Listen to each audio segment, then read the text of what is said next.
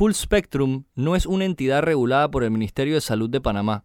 Los consejos y prácticas que se detallan en estas entrevistas son solamente para su referencia. Full Spectrum Podcast es un espacio abierto para conversar temas relacionados a cannabis medicinal. La opinión de nuestros invitados no necesariamente refleja la postura de Full Spectrum. Para cualquier cambio en su dieta o medicamentos, por favor consulte a su médico.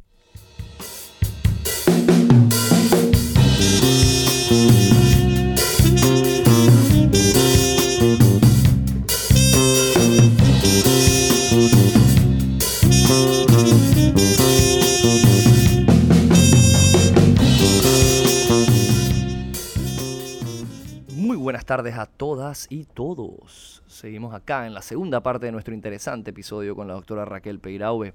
Solo me queda agregar como siempre que la evidencia existe y el dolor no espera. Cannabis medicinal es un tema de salud pública, es una realidad y nos toca como pacientes y ciudadanos exigir la aprobación de su uso médico y terapéutico para mejorar la calidad de vida de muchos pacientes y sus familiares. No se diga más, quedan entonces ustedes con la doctora Raquel y mis compañeras Luris y Erika.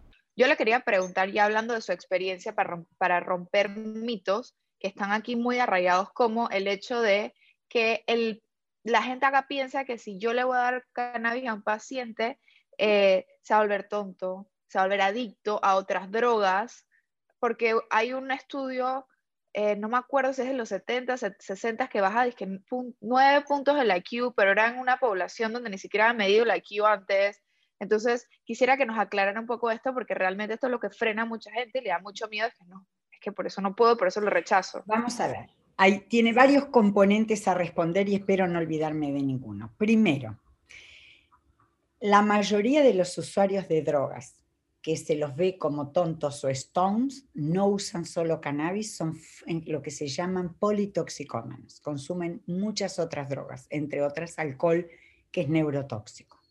Segundo, el efecto del, no son todos los cannabinoides los que pueden generar los trastornos cognitivos. Es cierto que el THC produce trastornos cognitivos. ¿En quiénes?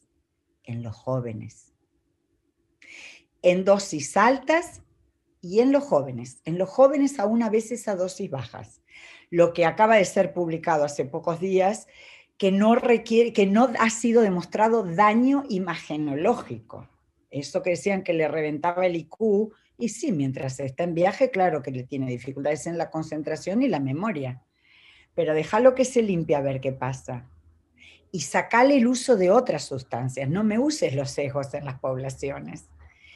Entonces, lo que ahora se demostró en una población que consumía alcohol y marihuana, marihuana, digo marihuana porque es el famoso, la flor, es el chop para fumar, alcohol y cannabis, cannabis solo, y lo que se dio que daba imagenológicamente, mostraba alteraciones anatómicas y funcionales, era en uso crónico es el alcohol. Y no se demostró eso ni siquiera en, en los jóvenes. Es un estudio australiano de gente hiper seria, pero hiper seria. No se pudo demostrar el daño irreversible. No es recomendable el uso temprano. ¿Por qué?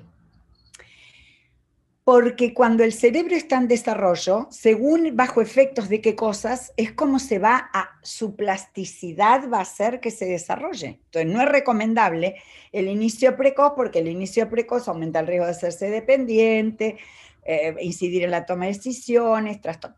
Lo otro es que no es lo mismo el uso de los cannabinoides en salud que en enfermedad. Y esto no lo dice nadie, es una barbaridad cuando uno lo usa en salud, tiene un efecto y cuando lo usa en enfermedad tiene otro efecto. Y esto se explica porque son sustancias que actúan en un sistema homeostático.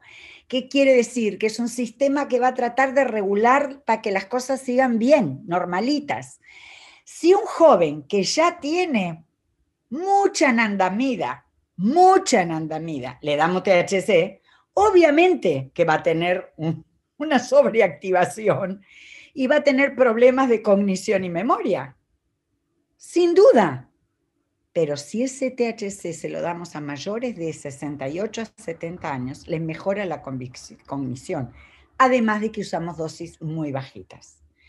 CBD ah, mejora la cognición, la memoria y la concentración. Nos lo dicen los maestros de nuestros pacientes con trastorno de espectro autista o epilepsia. Dice, ¿qué pasa que está tomando o qué están haciendo además de la escuela o las terapias? Que ahora está más atento, se concentra mejor y aprende mejor.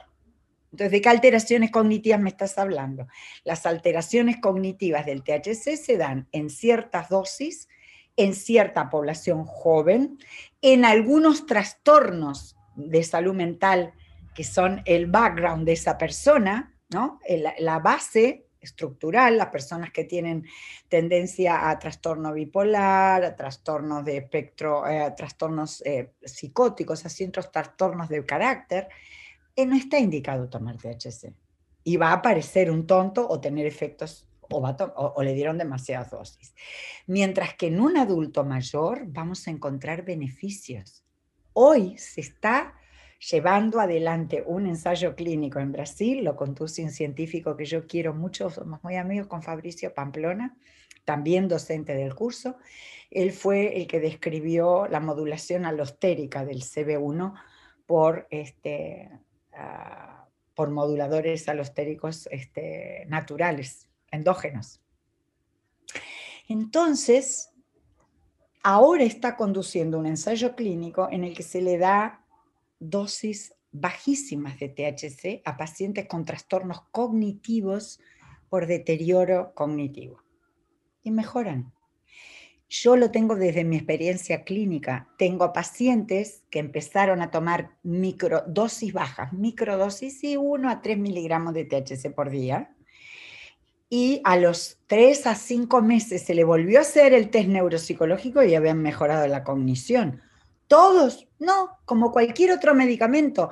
No le hace bien a todos ni los mejora a todos y hay algunos que no tienen indicación de tomarlo.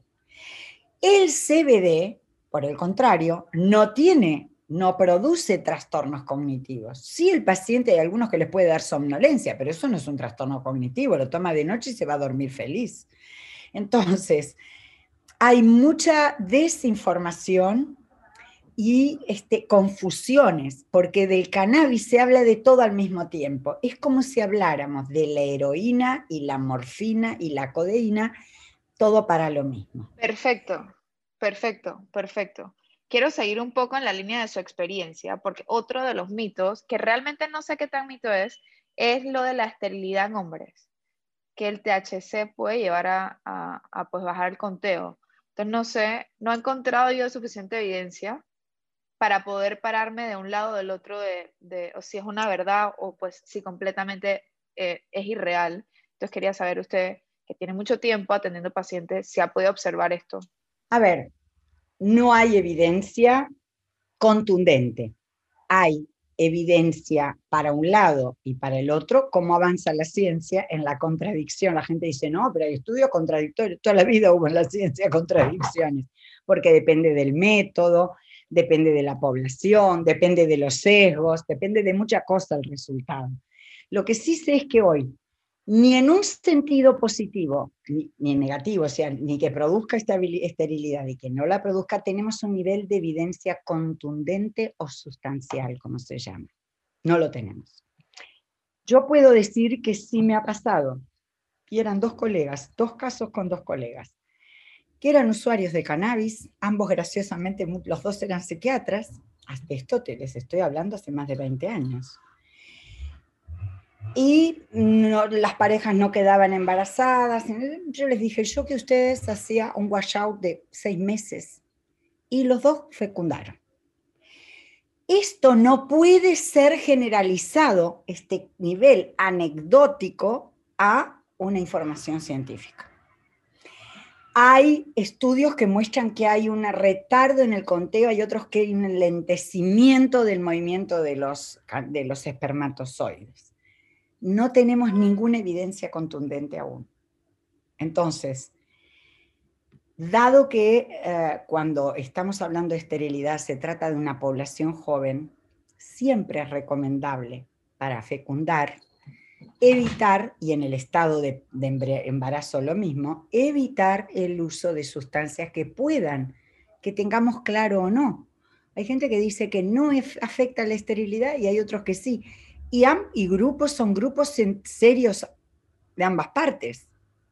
¿Cómo puede ser que dé resultados diferentes? Porque los métodos son distintos, porque lo que se usa como, como sustancia es distinta, por varias cosas. Hay que ver, pero la síntesis no está clara aún y no tenemos que ensayos clínicos que lo demuestren o estudios poblacionales masivos. Tenemos evidencia de que la población usuaria de cannabis, que hay cientos de miles de millones en el mundo haya bajado la haya aumentado la esterilidad o bajado la fecundidad? No, no. Como que dicen, bueno, el CB, THC aumenta el apetito y la gente engorda. Pues los pacientes no se ha demostrado que la población usuaria de cannabis sea más gorda, tenga más masa, eh, más tejido graso que la población usuaria de cannabis. Es más, el THC aumenta el apetito, pero el CBD es anorexígeno, baja el apetito. Y lo que uno ve es por su efecto ansiolítico, por ejemplo, los chicos con trastornos graves de espectro autista o con epilepsias graves que, están, que no se pueden ni mover y están obesos y con unos sobrepesos terribles, rápidamente empiezan a bajar de peso cuando empieza el tratamiento, se empiezan a mover, baja la ansiedad, comen menos, pero también tiene un efecto anorexígeno, que muchos lo hemos comprobado en nosotros mismos. El CBD disminuye el apetito. Y no es que te saca como las anfetaminas el deseo de comer.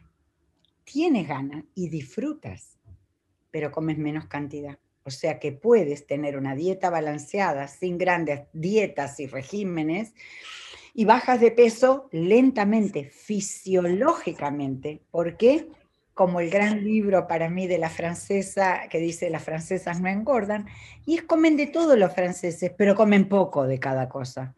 Este es el efecto CBD que uno puede constatar en la dieta. Te va reduciendo la cantidad que quieres ingerir de comida. La satisfacción llega antes. En todos, no, no es en todos, pero en, la, pero en un porcentaje muy importante. Que eso es el otro mito, que esto es una medicina alternativa. ¿Alternativa de qué? ¿Qué quiere decir medicina alternativa? No lo es arte, es alopatía pura y dura. A ver, el homeópata usará la tintura madre diluida al infinito como hacen los homeópatas, el otro lo usará como incienso en sus invocaciones chamánicas y el otro no sé qué. Pero como medicamento es alopatía pura y dura. Mecanismo de acción, dosis respuesta, efectos adversos, todo, todo como lo medimos en lo que es la alopatía. ¿Y alternativo a qué? No nos olvidemos que hasta el año 34 en las droguerías, no se llamaban farmacias en esa época, de todo el mundo, habían tres medicamentos. El elixir paregórico y el licor de Brompton, que son derivados del opio, el clorhidrato de cocaína y los cigarrillos de cannabis. Los frasquitos con flor. Vino la prohibición se desarrolló más aún la industria farmacéutica, que ya estaba en ciernes, y ahora le llamamos alternativo al cannabis. No, mi amor, alternativo, en todo caso, todo lo que vino después. Esto no es alternativo, y además no se rige por los parámetros de la medicina alternativa, que tiene mucho que ver con las creencias, respetables todas ellas, ¿eh? Cada uno es lo mismo que el autocultivo, cada uno es cada uno pero desde el punto de vista de la medicina, esto no es medicina alternativa, es alopatía y es medicina convencional. En breves, cuando sea, no sea medicamento de tercera, ya es medicamento de tercera línea en el dolor crónico. Ya todos los protocolos de todos los países centrales lo han incluido y el algoritmo del tratamiento del dolor incluye a los cannabinoides. Acabó tercera línea.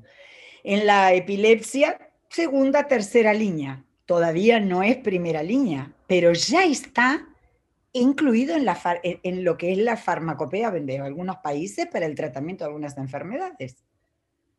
Ya es medicación convencional. A la gente le gustará decirle otra cosa, sonará más romántico, más idealizado. Todo depende de lo que querramos idealizar. Yo siempre digo, a mí lo que más me gusta de esto es que permite de una manera muy evidente llevar adelante una práctica de medicina centrada en el paciente.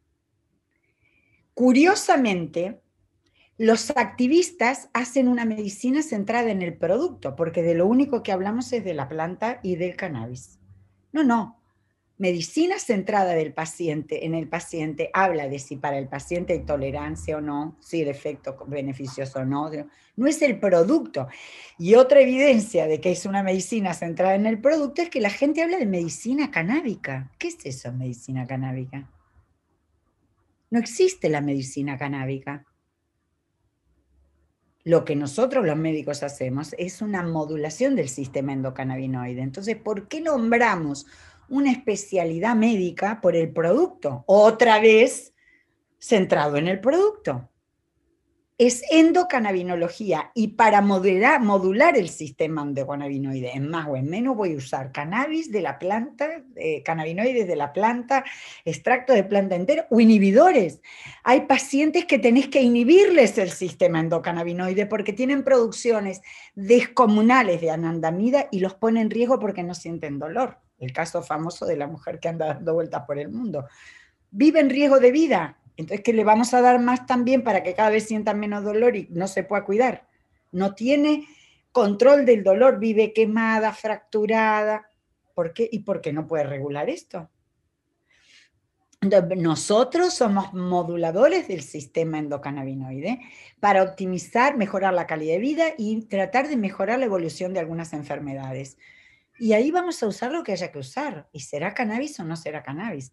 Pero debe ser una medicina centrada en el paciente. Entonces, el otro mito es que si es natural es bueno y es inocuo. Preguntale a Sócrates cómo le fue con la cicuta, a ver si era tan buena y era natural. Yo que tengo formación como toxicóloga, la ponzoña de las, de las arañas, la ponzoña de las víboras, pueden ser letales. El arsénico y el cianuro son naturales. Pueden producirse sintéticamente también, como los cannabinoides, pero lo encontramos en las pepitas del durazno. Tienen cianuro, lo que se llama las famosas almendras amargas. Y eso es, un, bebé se come dos pepitas y se muere, porque es una dosis de cianuro que para un bebé lo mata.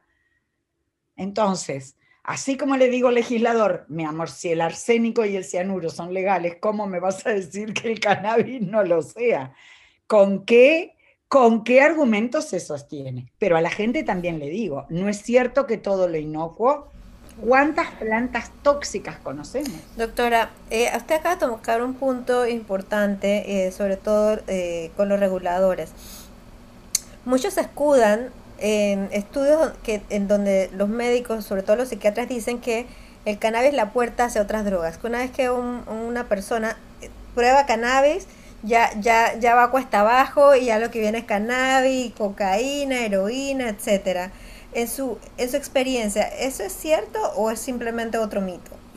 No solo es un mito, yo diría que es un mito perverso porque es un mito mentiroso basado en algunos conceptos farmacológicos que se llaman fenómenos de generalización. Yo no sé si ustedes saben, pero mi profesión original, mi especialidad original era el uso problemático de drogas. Y yo empecé a observar que mis pacientes usuarios de cocaína fumables, a lo que acá llamamos pasta base de cocaína, creo que ustedes también, Paco en, en Argentina, Bazuco en Colombia, eh, acá se consume bastante eso, y que mis pacientes que estaban en tratamiento, aquellos que usaban cannabis, paraban más rápidamente y con menos síndrome de abstinencia y menos sufrimiento. Yo como no soy una persona cerrada y con orejeras, no me hacía mucha gracia para la época, estoy hablando de más de 30 años atrás, ¿eh? esto no es de ayer, 25 años por lo menos. Entonces empecé a negociar con los pacientes y le vamos a probar y yo notaba que además recaían en el consumo de cocaína o pasta base cuando iban a comprar cannabis. Moraleja, la introducción al consumo de otras drogas no es el cannabis, sino que es la sobre, el overlapping, la superposición de mercados. Voy a comprar cannabis, me venden cocaína, porque yo soy adicto a cocaína. Entonces yo hice una experiencia que casi me valió el presa, obviamente. Ahora me felicitan por haberla hecha y yo la me, me auto este, confesé en el Parlamento que lo hacía, porque estábamos discutiendo qué hacemos con los usuarios de pasta base. ¿Por qué no hacen lo que a mí me va tan bien? Yo mando a los padres a comprarles el cannabis. ¡Ah! Un horror. A ver, era una época que era ilegal. ¿eh? Entonces, un parlamentario muy previsionista él, pero con, mucho, eh, con mucha cosa dirty, eh, me dijo, ¿usted está confesando un delito? Y le dije, claro, artículo 53 de la ley 14.294. Y quiero saber quién de los aquí presentes me va a llevar presa, porque mis pacientes ninguno está delinquiendo, ninguno volvió a consumir pasta, ninguno roba, están estudiando y trabajando. Los jueces que me tendrían que haber llevado presa miraban por otro lado. ¿Por qué? Porque ellos mismos me estaban mandando los pacientes. Porque yo, como los coffee shops en Holanda, no tenía coffee shops para que fueran a comprar solo cannabis, mm, separé el mercado mandando a los padres. Los padres al principio, un horror. ¿Cómo se lo traigo un tratamiento? ¿Cuántos tratamientos hizo? Ya, este es el cuarto, este es el tercero, este es el quinto. Y va a seguir repitiendo el mismo libreto, probemos. Entonces negociaba con ellos, no que estuvieran todo el día fumándose un churro, tantas caladas en la mañana, tantas caladas en la... No era lo ideal porque estaban fumando, pero no había aceites en la época, no había nada. El asunto es que se ayudaban y los padres emocionados después se daban cuenta de que no solo no estaban consumiendo otras drogas, que habían empezado a trabajar, que estaban estudiando, que habían vuelto a sentirse que podían con su dependencia química. Hoy, a partir de esa observación, yo seguí buscando información y empiezan a aparecer algunos artículos en los que se demuestra que en el centro de la recompensa, el responsable de las dependencias químicas, los cannabinoides tienen una acción en los receptores, tanto el THC como el CBD, y hoy usamos cannabinoides hasta para disminuir la dependencia del cannabis. Hay dos cannabinoides muy útiles.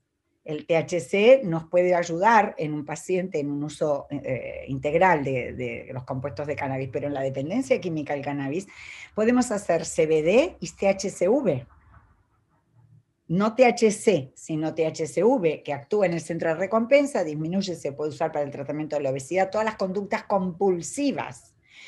Entonces, las generalizaciones, Luris, de la información, tanto a favor cuando dicen que cura el cáncer es perverso, o genera desinformación, como al revés también. Los sesgos, claro que sí. Eh, a mí me decían, bueno, pero antes de consumir cocaína, Claro, pero ¿dónde lo mediste eso? De que antes de consumir cocaína habían consumido cannabis. En los centros de tratamiento para cocaína. Y claro, mi amor, pero en la población general, solo un porcentaje mínimo de los usuarios de cannabis usan otra droga. La mayoría ni siquiera quieren tomar alcohol. El usuario de cannabis toma poco alcohol. Entonces, hay mucho prejuicio y mucho eslogan creado durante la guerra, cuando se parió la guerra contra las drogas, cuando se le inventó, y entonces vinieron con todo este verso. Lo cierto es que hoy sabemos que hay cannabinoides que nos ayudan a tratar las dependencias químicas, las conductas compulsivas y otros trastornos de salud mental. Y que es cierto que usando cannabis puedo ir al mercado y empiezo a consumir, pero es, la es el overlapping de mercados ilícitos los que me inducen. Porque como yo le dije a un más de uno, y no se le ocurrió hacerle un tratamiento contra el café con leche, me quedaron mirando contra el café con leche. Y claro, es que antes de cannabis tomó café con leche. Y es el 100% de la población. Así que no tengo dudas. No, doctora, pero ¿cómo me dice eso? Bueno, el café es adictivo. Entonces, ¿por qué el café no y el cannabis sí? Si el, consumo de cocaína lo precedió, que en realidad nunca lo precedió el cannabis, antes de eso, en la mayoría de los casos los precedió el tabaco y el alcohol. luego el cannabis. O sea, esa famosa escalada que nos vendieron no solo no es cierta, sino que tiene que ver más con el modelo regulatorio de la prohibición y de la no educación para el inicio en los consumos responsables, a qué edad, cómo, sino que además no tiene hoy ya asidero científico, porque ha sido demostrado, por ejemplo, que el CBD disminuye la compulsión. A ver, no lo digo yo solamente, Elliot Garner, investigador del NIH, el National Health Institute de Estados Unidos. Miembro del comité científico del NIDA, National Institute on Drug Abuse, ha demostrado que los cannabinoides disminuyen el seeking, la búsqueda, y disminuyen la voracidad y el síndrome de abstinencia a otras drogas, alcohol, metanfetamina, cocaína, etc. Aún el propio THC, no, sé, no, no es una cosa, lo que ahora la ciencia me dio el asidero para entender lo que pasaba hace 20, 30 años atrás, cuando yo observaba que el que consumía cannabis le iba mejor que el que no. O sea, le paraba más fácilmente con menos síndrome de abstinencia. Y es comprensible si son ansiolíticos, son antiangustiosos, son antidepresivos. Yo lo entendía en aquel entonces de esa manera. Luego se agregó la información que actuaban en el núcleo accumbens. Muchísimas gracias, doctora Raquel. Realmente pues, es, tanto conocimiento junto. Eh, eh, Erika, realmente eres bendecida poder tener ese curso que estás tomando con la doctora, todo ese conocimiento es, una maravilla porque nosotros directamente nos vamos a beneficiar una vez que esta ley se pueda aprobar. Entonces nos beneficiamos porque vamos a tener ya un personal idóneo que por lo menos va a tomar la batuta, porque estoy segura que ni bien la ley sea aprobada van a salir cinco doctores mínimo diciendo que son expertos porque escucharon a alguien en YouTube, que ahora el doctor YouTube es el que lo sabe todo. Pero muchos hacen eso. A mí me lo y a veces yo a colegas le preguntaba y dicen, no, pero es lo que me dijo el cultivador, él me explicó el que hace, perdón. ¿Y vos qué, qué cosas prescripto así en tu vida?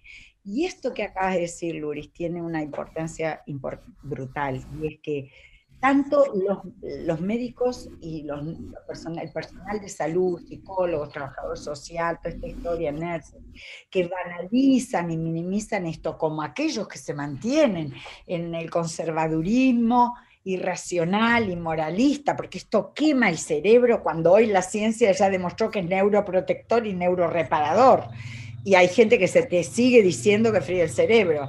Cuando vemos cómo me evolucionan los casos que responden de Parkinson, de Corea de Huntington, de esclerosis múltiple, qué neuroprotector, qué neuro, qué sustancia neurotóxica podría mejorar una enfermedad neurológica neurodegenerativa. Ninguna, olvídalo. Entonces, estos prejuicios creados en las mentiras y la desinformación para un lado y para el otro se resuelven con lo que yo le respeto y quiero a Erika, y es la responsabilidad médica en formarme para dar la mejor calidad de atención a los pacientes que lleguen a mí. Y esto de ser un mandato en las regulaciones. Los gobiernos son responsables de incluir en la formación y en la currícula porque los médicos resisten. No todos quieren formarse. No, yo curso no hago, pero opino. Y viene el paciente y le digo que es una porquería, que no hay evidencia, pero no leo ni estudio. La autoridad sanitaria para legislar y para implementar va a tener que estudiar porque no saben nada, la mayoría de ellos repiten dos boludeces del cannabis y más nada, pero no tienen un conocimiento profundo y por eso es que hay países que están banalizando la legalización del CBD. Bueno, pues el CBD es otra cosa. El CBD es otra cosa, pero también tiene efectos adversos puede ser convertido en THC por un químico fácilmente. Entonces, eh, hay banalizaciones, siempre estamos en estas tensiones polares entre la banalización y, la moralización satanizadora. Ni una cosa ni la otra. Y eso siempre, ¿qué lo trajo? La educación. En este caso, la educación para la producción, para la prescripción y para la investigación. Y eso es lo que hicimos con el diploma, crear un diploma, que son 160 horas.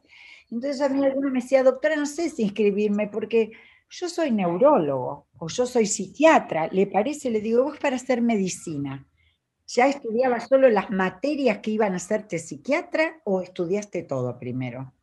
¿Cómo funcionaba el organismo? ¿Qué medicación para una gripe? Una idea de los retrovirales, de las, algunas infecciones virales, una idea del tratamiento de la hipertensión. No ibas a ser especialista, pero lo tuviste que estudiar. Esta es la equivalencia a lo que te faltó en toda la carrera en fisiología del sistema endocannabinoide, como cuando daban el, el dopaminérgico, el serotoninérgico, todo eso, el GABAérgico, no te dieron el endocannabinoide. Vamos a estudiarlo. En la farmacología, vamos a estudiar cómo se formulan y cómo se indican estos medicamentos. Y en las patologías de medicina general, porque todo nos puede llegar un paciente que viene deprimido y en realidad tiene un Parkinson. Entonces, la verdadera formación y decencia médica supone saber hacer una detección precoz y referencia. Pero todos tenemos que poder, esto no puede ser como quieren algunos, que solo haya, Inglaterra lo reguló así, que solo algún especialista de epilepsia puede prescribirlo. No, es un medicamento más que puede servir a muchos, a muchos usos. Entonces, todos los médicos tienen que poderlo prescribir. Lo que sí van a tener es que formarse. Tienen la responsabilidad de educarse. No pueden empezar a prescribirlo por lo que le dijo la doña del barrio que lo produce. Porque no lo hizo con ninguna otra cosa eso en su carrera. Esto de la educación médica, yo recomiendo que también se haga responsable el sistema político para mandatar que debe ser incluido en la formación médica, en la formación de farmacéuticos, en la formación de químicos, de todas las formaciones de, la, de las ciencias de la salud para generar un cuadro de profesionales que esté al servicio de la población de manera ética, responsable e informada. Nosotros siempre pedimos eso cuando estamos en, en la asamblea, que es muy importante la parte de la educación del médico, porque al final también hay otro punto que, hemos observado en otros países. Muchos médicos no les interesa, entonces no los, si no, no les interesa no lo estudian, entonces al final la ley dice que hay y nada, y no pasa nada. Entonces tiene... Si no lo incluimos en la formación del médico en la carrera de pregrado, no en la especialidad. Exacto. ¿Qué es lo que el diploma que diseñé está pretendiendo subsanar? Es llenar los, espacios que quedaron de la carrera. No nos olvidemos que el sistema endocannabinoide ya tiene 30 años de descubierto y no está incluido en la formación del médico. ¿Qué otro concepto o descubrimiento médico demoró más de 30 años en incluirse en la formación? Ninguno. Ninguno. Ninguno. El prejuicio ha matado a las universidades y a los ministerios de salud en la en, la, en el imperativo de conocerlo, para bien o para mal, conocerlo. Con decirle, doctora, que yo le he enviado cartas a las universidades, pues como voluntaria, bueno, en una clase de fisiología que me más dos horas para hablar del sistema endocannabinoide y no he tenido respuesta. Y voluntaria. Y no te lo van a dejar porque no se quiere, claro, porque no se quieren ensuciar la ropa, no se quieren comprometer. Aquí en Uruguay, la propia Universidad de la República me dicen, ¿te fuiste a otro país a hacer fueron los únicos que me dieron corte. Acá hice el piloto, fue un éxito y luego nadie levantó el guante para incluirlo en la... O sea, hay algún docente que da una clase en farmacología, hay algún docente que lo da en epilepsia, alguno, pero porque por el ejercicio de libertad de cátedra, no está incluido formalmente en la currícula. Y en un país que lleva siete años de legalizado. Los médicos dicen no, porque dicen que no hay evidencia. Eh, qué biblioteca estás estudiando. Cuando a mí me dicen, yo no creo en esto, por eso Raquel, pero esto no es una religión para creer o no creer. ¿Vos crees en el sistema opioide o sabes que existe? ¿Vos crees en la dopamina o ninguna de estas cosas es una religión? No es un tema de creencias, es un tema de falta de información. Y eso solamente... ¿Alguien se puede recibir de médico sin haber estudiado anatomía, fisiología del aparato respiratorio? Imposible. ¿Por qué se puede recibir sin saber esto? Una barbaridad. Muchísimas gracias. Eh, nos ha dado más, armas más poderosas ahora que, que, conocemos más sobre el sistema endocannabinoide, todas las implicaciones y nos hemos aprovechado de todo su conocimiento porque esperamos esperamos a ver si se reanudan pronto las discusiones en el segundo debate y un paciente informado es un paciente que tiene poder y muchísimas gracias por darnos esta oportunidad de verdad le digo, cuando ya nos aprobemos, vamos a ver cómo hacemos, pero usted viene a celebrar con nosotros porque esto es un logro en común. Yo desde el primer momento que escuché, a mí quien me cambió mi manera de pensar de cannabinoides fue usted, oh. justamente en febrero en el 2019, de 2020. no, 2019. 2019, cuando fuimos a Panamá, yo me acuerdo. Sí, 2019. A mí usted me cambió la manera de pensar cuando yo vi que había otra manera de vivir sin dolor y yo le puedo decir que a, dos años yo camino sin bastón y cajeo bastante poco gracias a la... acuerdo en el palier de la, del, evento, donde se hacía el evento, en diagonal, cruzando la plaza con el hotel, y tú con tu taller clarito, no me olvido de ti porque, porque te veía en la búsqueda desesperada de alguien que escuchara lo que tú tenías para decir y tu dolor y sufrimiento. Yo no me olvido de, los que me inspiran, porque mi inspiración para esta lucha y para todo mi esfuerzo, que, que ha tenido, como dice Carl Hart, high price, pagamos precios altos algunos, pero no me victimizo, es una elección, porque es mi mandato por mi vocación. Entonces, para mí, mi musa inspiradora es el sufrimiento de los pacientes, como lo fue el de los usuarios de drogas en su momento, como es el hoy el del dolor, la, epilepsia, el cáncer, el buen morir. Son inspiradores que deben de llevarnos a buscar soluciones para los pacientes en sufrimiento. Entonces, los agradecidos en realidad somos nosotros, que ustedes nos inspiran a buscar cosas importantes, algo para cambiarles la calidad de vida.